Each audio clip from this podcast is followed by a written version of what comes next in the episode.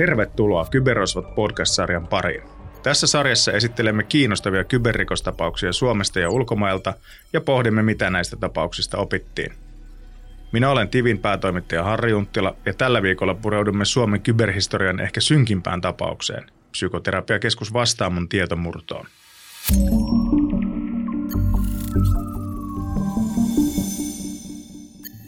Marraskuussa 2017 psykoterapiakeskus Vastaamon IT-järjestelmäarkkitehti tekee yhtiön muille IT-vastuuhenkilöille jokseenkin tavanomaisen pyynnön. Hän toivoi, että yhtiön potilasrekisterin sisältävä MySQL-tietokannan portti numero 3306 avattaisiin hetkeksi internettiin. Pyynnöstä käynnistyy tapahtumaketju, jonka seurauksena 33 000 vastaamon asiakkaan henkilötiedot päätyvät rikollisten käsiin. Vastaamon toimitusjohtaja käräjille ja yhtiö itse konkurssiin. Kyseessä on Suomen kyberrikoshistorian synkin kokonaisuus, jonka vaikutukset tuntuvat tuhansien ihmisten elämässä vielä tälläkin hetkellä. Miten näin pääsi käymään? Portti 3306 voidaan avata monista eri syistä. Yleensä sen avaamiseen liittyy toimenpiteitä esimerkiksi järjestelmäpäivitystä varten. Sen avaaminen on siis tavanomainen toimenpide, mutta marraskuussa 2017 tapahtuu jotain epätavanomaista, sillä kukaan ei muista sulkea sitä. Portti 3306 jää auki. Eikä vain hetkeksi, vaan se on selällään vuoden ja neljä kuukautta maaliskuuhun 2019 saakka. Vastaamolla on vuoden 2017 lopussa lähes 190 työntekijää ja potilasrekistereissä kymmenien tuhansien ihmisten tiedot. Mutta Vastaamon IT-toiminnoista vastaa vain kolme henkilöä, joista yksi on yhtiön toimitusjohtaja. Hänen lisäkseen IT-yksikköön kuuluu kaksi järjestelmäarkkitehtiä, jotka ovat töissä niin sanotulla nollatuntisopimuksella, eli heiltä tilataan töitä tarvittaessa. Portin 3306 sulkeminen ei ole oikeastaan kenenkään vastuulla. Keitä sitten ovat vastaamon asiakkaat? He ovat tavallisia ihmisiä, jotka vaikkapa elämäntilanteensa ja sen aiheuttaman henkisen kuorman vuoksi ovat tarvinneet terapiaa, ammattilaisen apua ongelmiensa selvittämiseen. Heillä kaikilla on ollut lupa olettaa, että heidän henkilökohtaiset tietonsa ovat turvassa vastaamon tietokannoissa. Internet on kellonajasta riippumatta aina täynnä toimintaa. Netin avoimien aukkojen tutkiminen on rutiinityötä ja kuuluu esimerkiksi jokaisen hakkerin päivän tehtävälistalle. Aukkoja tarkkaillaan hyvissä tarkoituksissa, jotta niitä voitaisiin sulkea sekä pahat mielessä.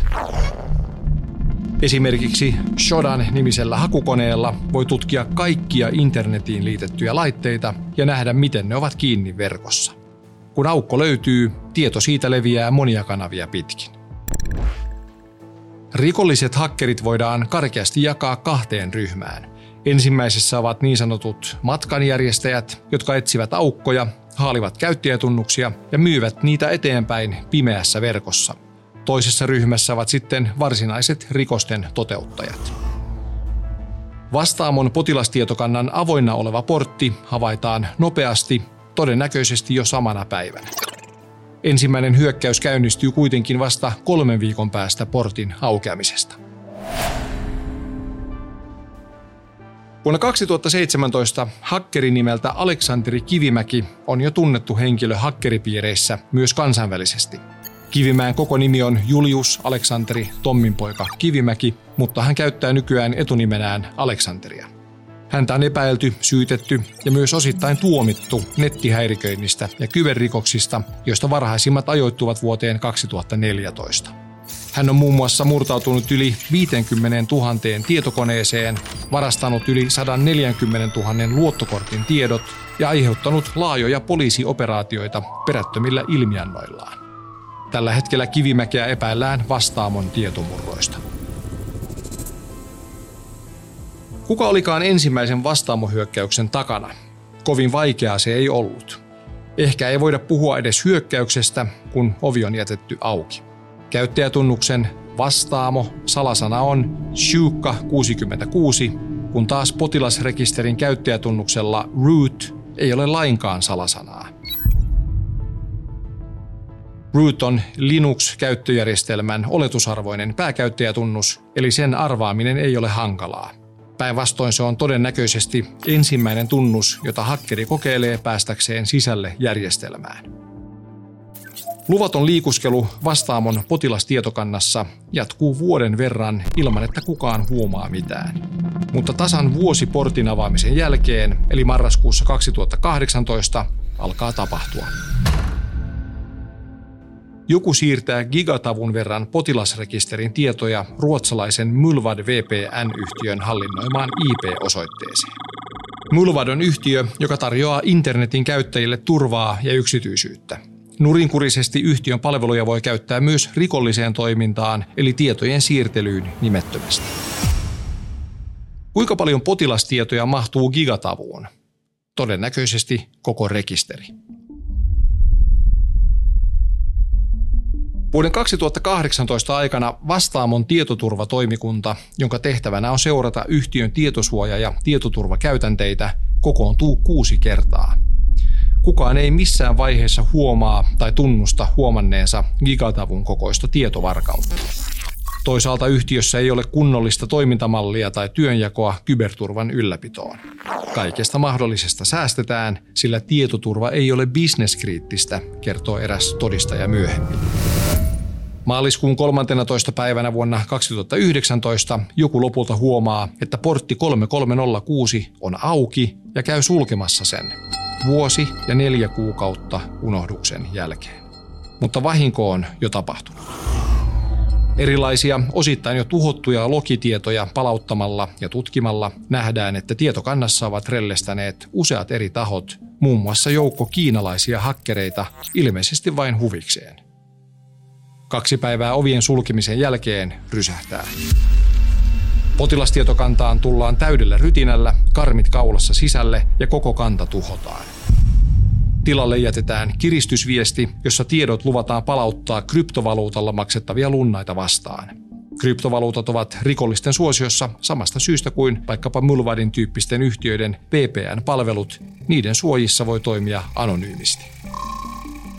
Miten murto onnistuu, jos portti on jo kiinni? Helposti, arvioi asiantuntija.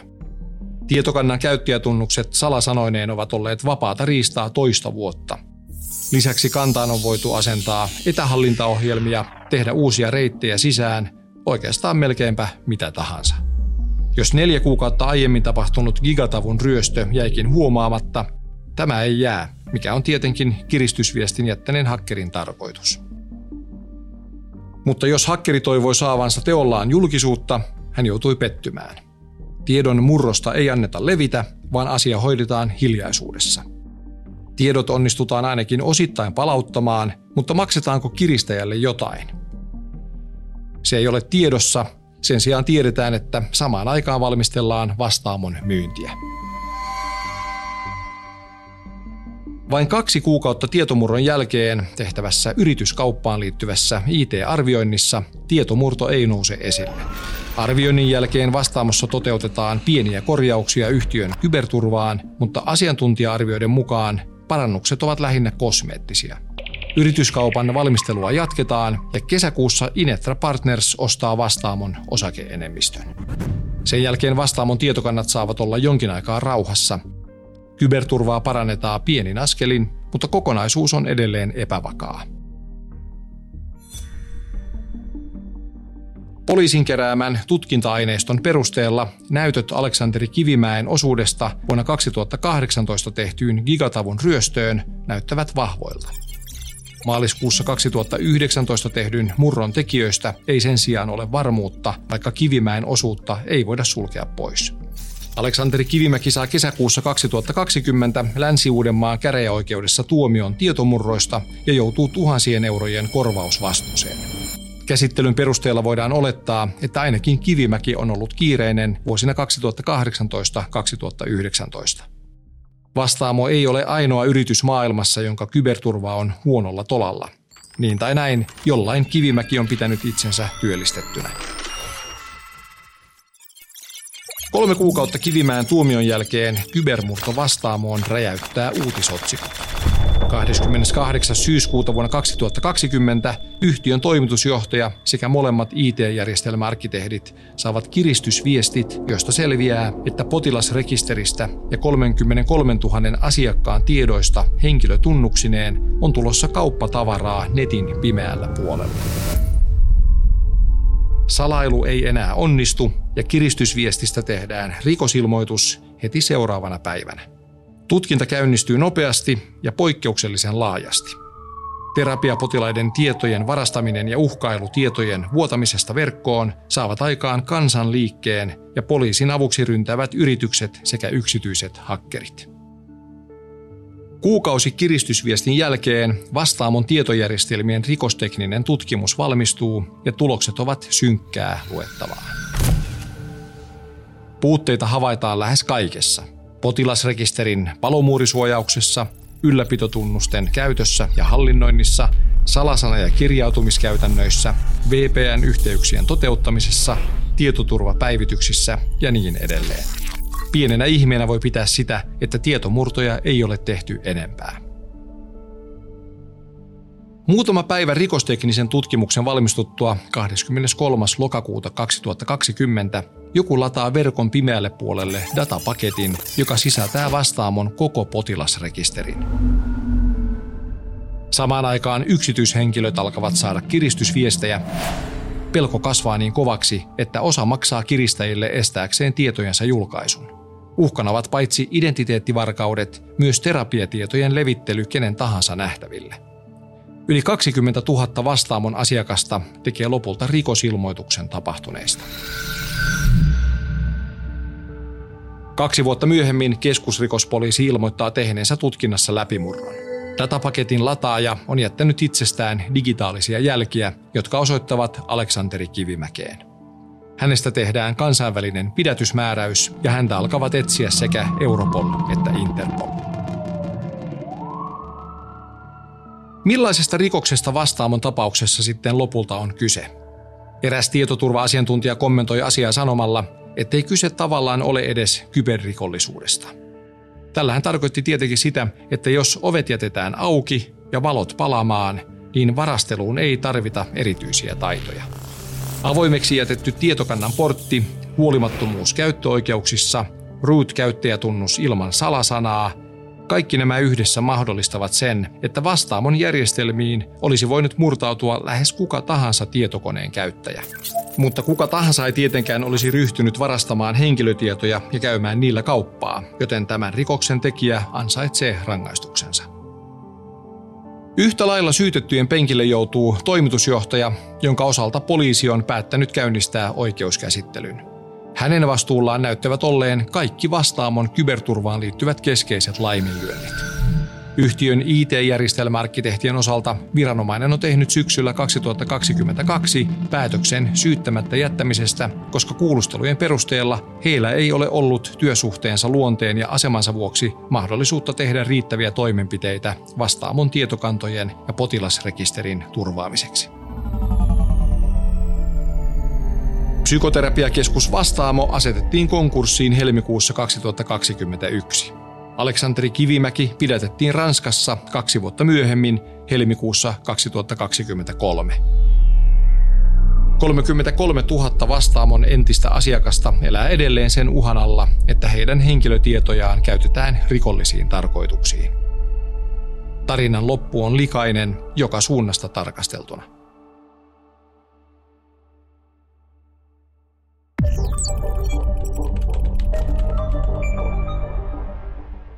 Minä olen Peter Nyman ja vakiovieraanani studiossa on viime viikon tapaan DNAn tietoturvaliiketoiminnan business manager Juho Saarinen, eli vakio asiantuntijakommentaattori. Tervetuloa Juho. Kiitos. Ilo olla taas mukana. Kiva, että olet taas mukana. Ja tällä viikolla seuraamme on liittynyt valkohattuhakkerinakin tunnettu ja nykyään f toimiva Laura Kankaala. Lämpimästi tervetuloa. Kiitos ja kiitos kutsusta. Öö, niin, tämän Suomen kyberrikoshistoriaan varmaan synkimmän tapauksen vaikutukset tuntuvat tuhansien ihmisten elämässä vielä tälläkin hetkellä. Minkälaisia tuntemuksia se herättää? onhan tämä hirveätä edelleenkin, vaikka tästä on kulunut jo monta vuotta. Ja mä haluan itse asiassa tarttua vähän tuossa, mitä, mitä tuossa olikin tuossa tota, tarinan aikana siitä kyberrikollisuudesta ja että jos on ovet ja ikkunat jätetty auki, niin onko tämä kyberrikollisuutta? Niin mielenkiintoinen kysymys itse asiassa. Niin, koska jos miettii, että jonkun himassa ikkuna auki, niin ei sieltä silti saa mennä hakemaan telkkaria ja pleikka kolmosta. Et tietysti tuossa on se ero, että jos joku jonkun te- telkkarin joltain pöllii, niin se voi aina ostaa takaisin. Mutta tällaisessa tilanteessa, kun esimerkiksi potilastiedot tai nämä niin kuin erittäin arkaluontoiset kertomukset oli sitten vuotanut nettiin, sitä ei ikinä saa sieltä pois valitettavasti. Ja, ja, tota, ja mun mielestä tuossa oli myös erittäin tärkeä pointti, joka tulee vähän tuossa, kun et, että onko tämä kyberrikollisuutta vai ei, mutta se, että ei välttämättä tarvi olla semmoinen mega, hyper, super teknisesti kyvykäs, että pystyy tekemään kyberrikollisuutta tänä päivänä. Ja se on se ikävä todellisuus, missä me eletään. Mutta hyvä tuo määrittelyn paaluttaminen ikään kuin siinä, että onko se rikollisuutta vai ei. Tuo oli hyvin, hyvin tuota esimerkinomaisesti kerrottu. Juho, sinun ajatuksesi tästä tapahtumasta? Ei hyviä ajatuksia tästä, tai ei hyviä fiiliksiä ainakaan. Että erittäin synkkää. Yleensä kun puhutaan kyberrikoksista tai kybertapaturmista, niin puhutaan siitä, että on, on, on mennyt rahaa hukkaan tai on jouduttu investoimaan paljon siihen, että on, on niin kuin palautettu liiketoimintaa. Mm. Mutta tässä oikeastaan on, on ehkä semmoinen syvempi yhteiskunnallinen asia, että, että ihmisten tärkeimmät tiedot meni oikeastaan hukkaan. Ja tuhansien ihmisten. Tuhansien ihmisten, eli, eli juuri sellaista, mitä ei pitäisi päästä väärin käsiin ja mitenkään tuoda julkisiksi. Eli se pääoma, mitä tässä meni, oli erityisen, erityisen paha. Mutta se, mikä tässä niin kuin, ikään kuin amatöörin päässä herää kysymyksenä tuon tarinan pohjalta, on siis se, että kuinka niin kuin tietosta laiminlyönti on ollut, vai onko kyseessä niin kuin missä määrin se, että no, ei me oikein ymmärretä noita kyberjuttuja ja ei me nyt oikein tiedetty, että kuinka vakavaa se on ja mitä olisi pitänyt niinku tehdä. Niin minkälaisia, tai kummalle puolelle te kallistuisitte tämän tarinan pohjalta? No toki näissä on varmasti, tai siis vaikea niin kuin sanoa, että mikä on se ollut se henkilökohtainen syy nyt tässä, että miksi se on jätetty. Esimerkiksi tämä, just tämä tietokantaportti auki ulkoverkkoon. Sinänsä se ei ole... Ähm, kovinkaan tavatonta, että just niin kuin Shodanista, mikä tuossakin oli mainittu, että sieltä löytyy tietokantoja auki ulkoverkkoon. Onko niissä kaikissa oletussalasanat vai ei? No sitä niin kuin varmasti jotkut, jotka niitä aktiivisesti kokeilevat, niin tietävät.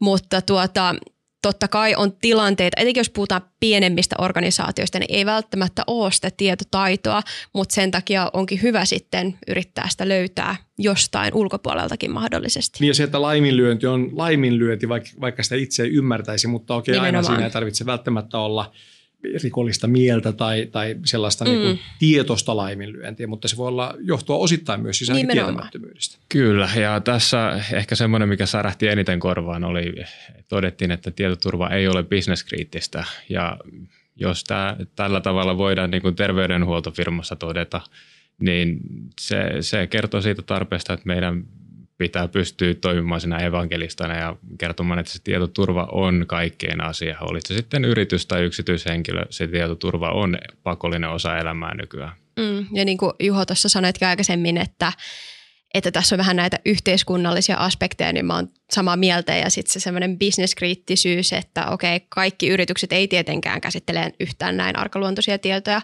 mutta ne voi olla esimerkiksi sellainen taho, joka tekee jotain softaa tai palvelua tai konsultointi johonkin isommalle lafkalle. Ja ehkä se isompi lafka on sitten se, joka onkin se oikeasti mielenkiintoinen kyberrikollisille.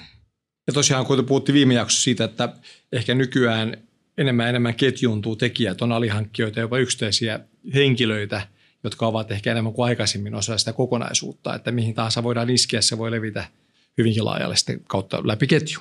Mm.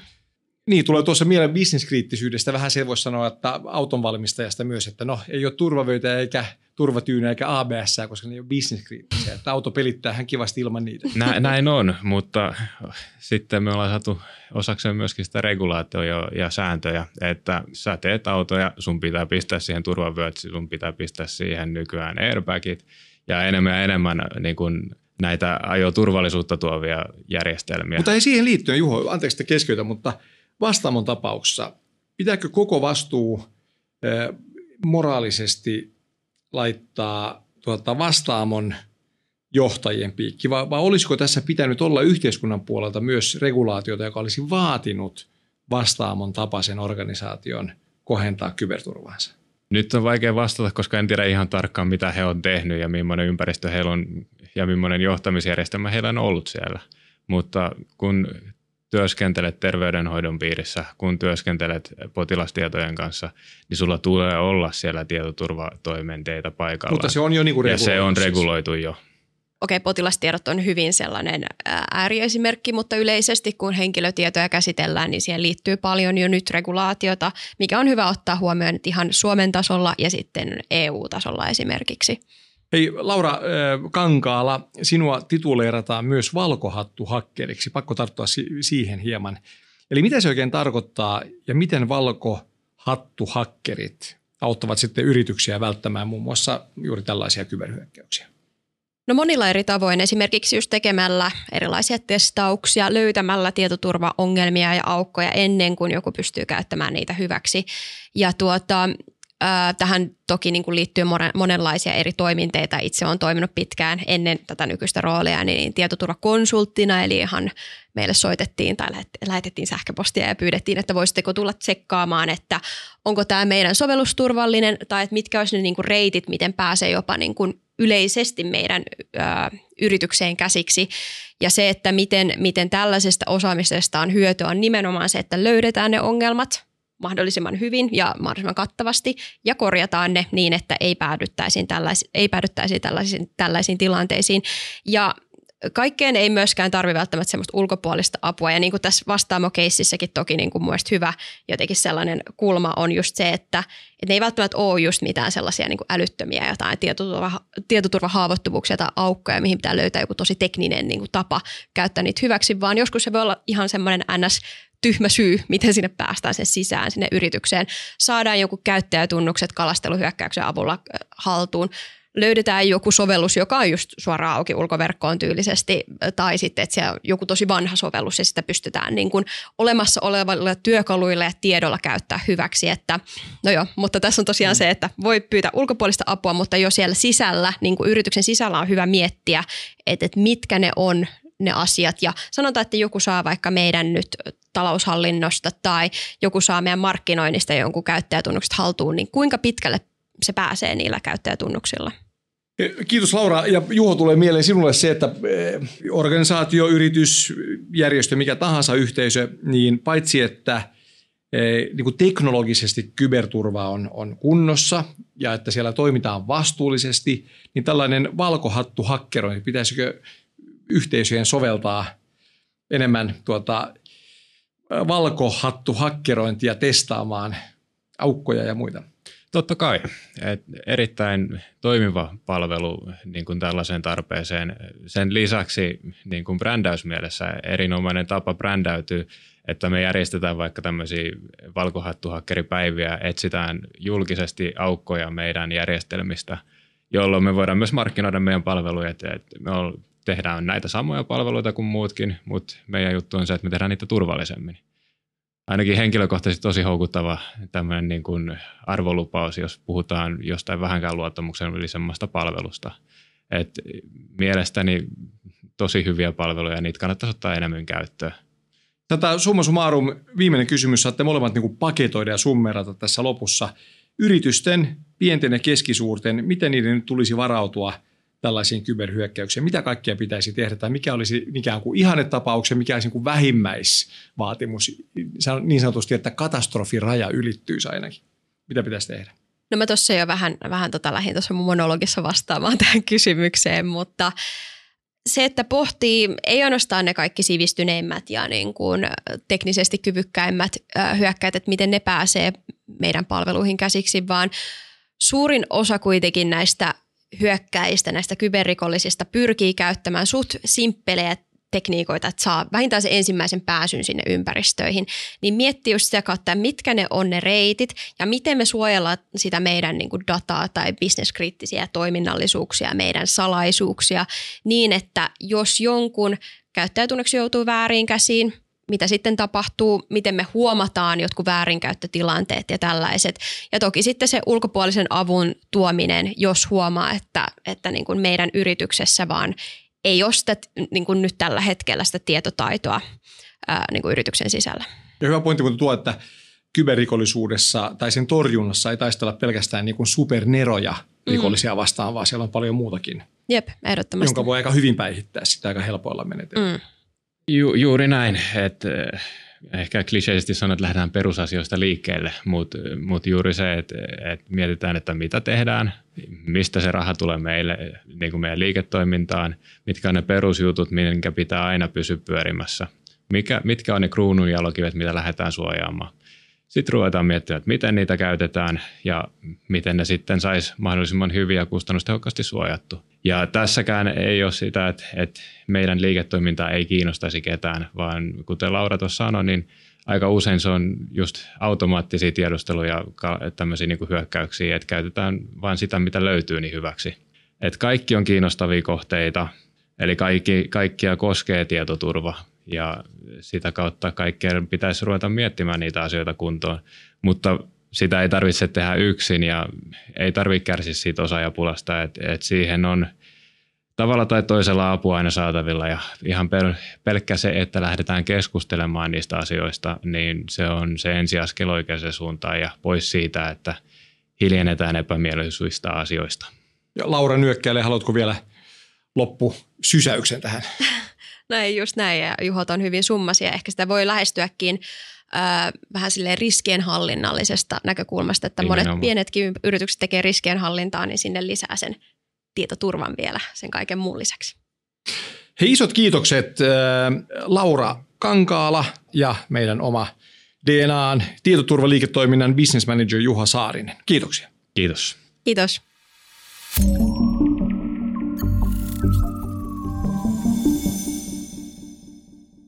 Haluamme teidän kuulijoiden saavan sarjasta myös konkreettista hyötyä. Kiteytämmekin lopuksi kunkin jakson top kolme opit. Juho Saarinen, mitä opimme tämän viikon tapauksesta? Ensimmäisenä oppina se, että tietoturva on kaikelle liiketoiminnalle bisneskriittistä. Sitten toisena me voitaisiin ottaa tästä mieleen se, että luottamus on se menestyvän liiketoiminnan A ja O. Se asiakasdatan asianmukainen käsittely ja suojaus on niiden yritysten vastuulla, ketä sitä käsittelee ja pitää hallussaan. Kolmantena tästä voitaisiin ottaa sitten se, mikä yleensä tulee vastaan, että resurssipula. Ja resurssipula ratkeaa budjetoinnilla ja kumppanit on oiva keino myös edesauttaa sitä osaajapulan kanssa toimeen tulemista.